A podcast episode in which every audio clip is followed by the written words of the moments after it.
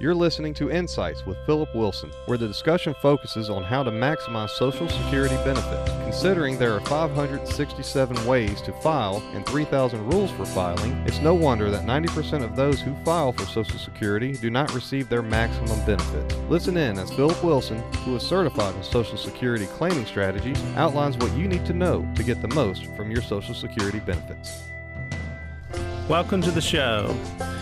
Last week we started a new series. We were talking about college, and in particular, ways that we can reduce this large expense, the largest expense for our children, and next to a home, the largest expense that most people have in their lifetime. So we've been talking about the financial aid process, the ways that we can reduce your out-of-pocket cost for assistance and what's out there. The biggest point that I wanted to make, at least in the onset, I made last week, and that is the people who receive the most aid and pay the least amount for college are not the ones in the greatest need. The people who receive the most aid and pay the least amount of money for college are not the ones with the greatest needs.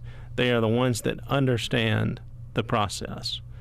And so what we're going to focus on, continue on today, is the understanding of the process and just helping you understand the different rules, what goes into determining whether or not a student qualifies for financial aid, and so forth. Last week we left off talking about the financial aid equation. And so I want to go back and revisit that a little bit and continue with that discussion.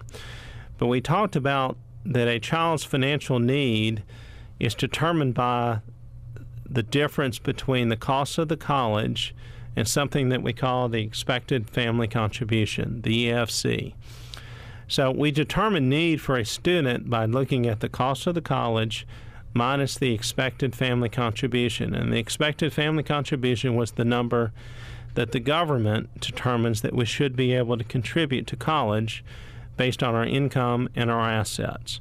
And we know this number by going to the website for FAFSA, F-A-F-S-A, the free application for federal student aid. And this is the starting point for all parents. FAFSA is actually a website that's maintained by the Department of Education. You go to it, you provide your child's income, assets. The outcome is this expected family contribution. And I also mentioned as a side note last week that this process needs to start for parents October the 1st. That's when you can do this. This is a little bit of a change in the past. We used to wait till the end of the year to do these things for people to have their end of the year income and so forth. Now they fast forwarded the process in which you could start. So all parents need to look at this starting next month, actually. But the expected family contribution, talking about that is pretty much where we left off. I talked about an example last week between Auburn and MIT. And I was talking about if your child was looking to go into engineering, was considering the two different colleges. You as a parent trying to figure out what you can do, what you cannot do, what you can afford, what you cannot afford.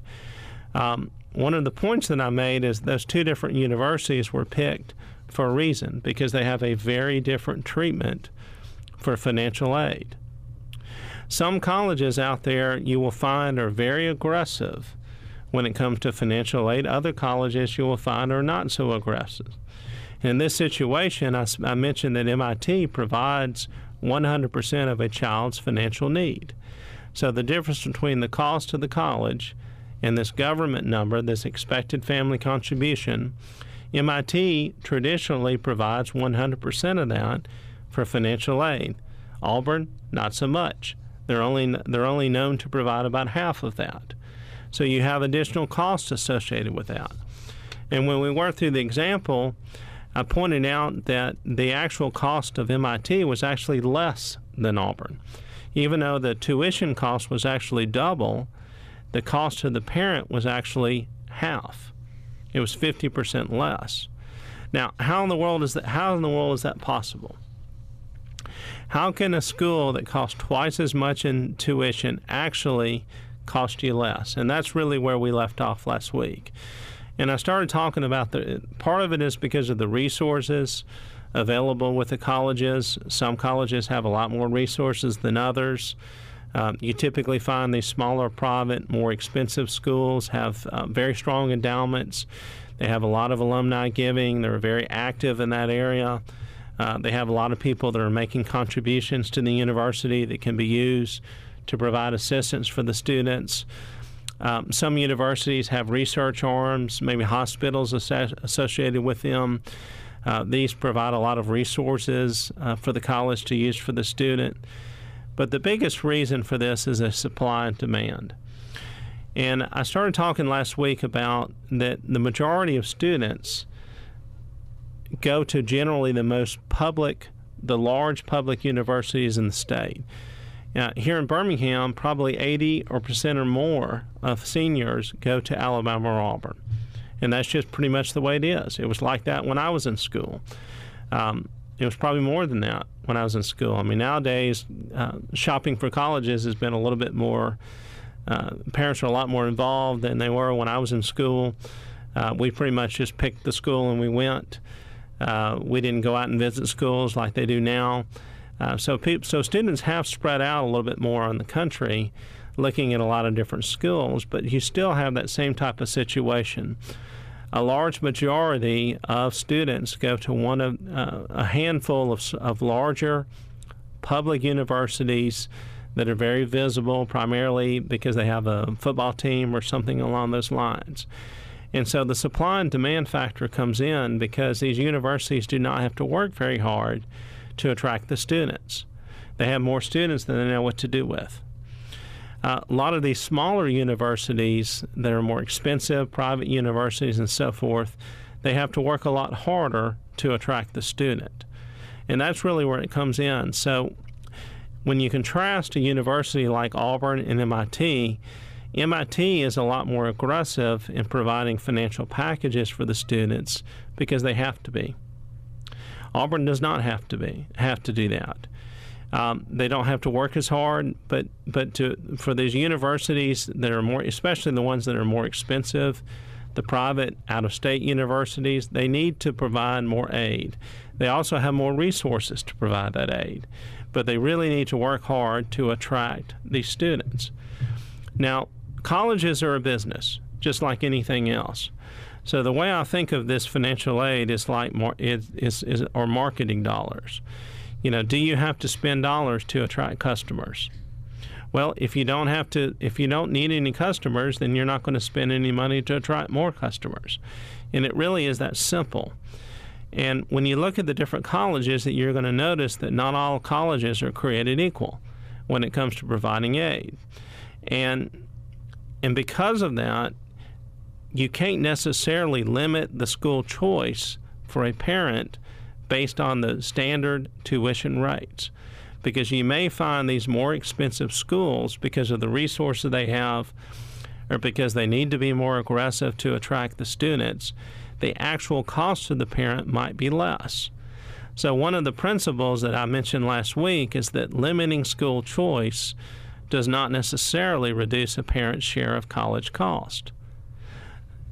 Now, what's logical for most parents would be to look at a situation like Auburn and MIT, think about the budget, think about what's going on there, and they might conclude that they need to steer their children to Auburn. While they might recognize that MIT is a great engineering, in fact, it's probably the most prestigious engineering school in the world, Auburn's a good school. And they just don't see the benefit of the additional tuition dollars. But the reason why I use that example is because I wanted parents to realize that isn't just because the tuition is more for MIT does not mean that it's actually going to cost the parents more because of financial aid. So the financial aid reduces the cost. Now, I'm not saying that I want you to send your children to the most expensive schools so they receive the most aid. That's not what I'm saying at all. You know, would it be the right decision for your child to study engineering at Auburn? Would it be the right decision for them to go to MIT? I have no clue. You know, could they even get into MIT? Could they handle the academic situations there? I have no idea. That's not the point. I just don't want parents to rule out the possibility of a university because they are just not aware of the actual cost of that university. And you actually cannot know the cost to your child and to a parent until you go through this financial aid process. That is necessary for you to understand what these colleges are going to actually cost. Now, in the introduction last week, I started out by saying that I wanted to talk about how we choose colleges. And this is kind of what I'm leading up to with this understanding of the financial aid. Now, how do most of the time our children choose a college? I mean, how do they decide? Well, in my experience, it's generally several different things. It's where their friends go. It's who they root for. It's who they tailgate at. It's who won the Iron Bowl. It might be what's close to home. Might be what's far away from home. It's not generally selected because of the academics and the cost involved. Most children choose a college either because their friends are going or their parents went there or something along those lines. And I think that's fine, but I just want to encourage you to go about this a little bit different. What most people do is they have a handful of colleges that their child is interested in. They might go visit those colleges and then kind of go from there. And then once they decide where they want to go, then they start the financial aid process. They start the admissions process. And so I'm actually kind of suggesting the reverse of that. And the reverse of that would be to allow this financial aid and cost to drive the selection of the schools. So you can start out with a handful of schools, but you also need to start out with the financial aid process and then eliminate schools based on what financial packages are provided. Not necessarily choosing the schools, going to visit them, and then starting the financial aid process. That's how most parents and students choose their schools. They pick a handful of schools, they go visit, they decide which ones they like, and then they kind of go from there. So what I'm suggesting to you is the best way to do this is to start out with a handful of schools, go through the financial process, the financial aid process, see what assistance is out there, see what the actual cost is going to be, and then eliminate the colleges that you're not interested in. Go visit them then. Now, one of the principles that I mentioned a few minutes ago is that not all colleges are created equal. And this is going to come out when you choose a college the way that I'm talking about. Because if you only choose a handful of colleges and then go visit and then go through the financial aid process, you're just going to find the financial aid is not going to be able to be shopped. And so what I'm wanting to do is create a competitive situation between these different colleges so that the actual cost is what drives the boat. And the analogy that I would use for that would be buying a car. You know, what's one way that you can overpay for a car? You can go into a car dealership letting the salesman know that you have bought the car. Now, if you want to pay the most for that, that's fine. But if you want to pay a reduced amount for that, and you need to create a competitive situation for that car dealer, you need to go into it not letting them know that you've already pre-chosen the university, that you could walk away very easily, and they need to give you the deal that you need. So let's just take a break there, and we'll come back after the pause, and we'll continue from there.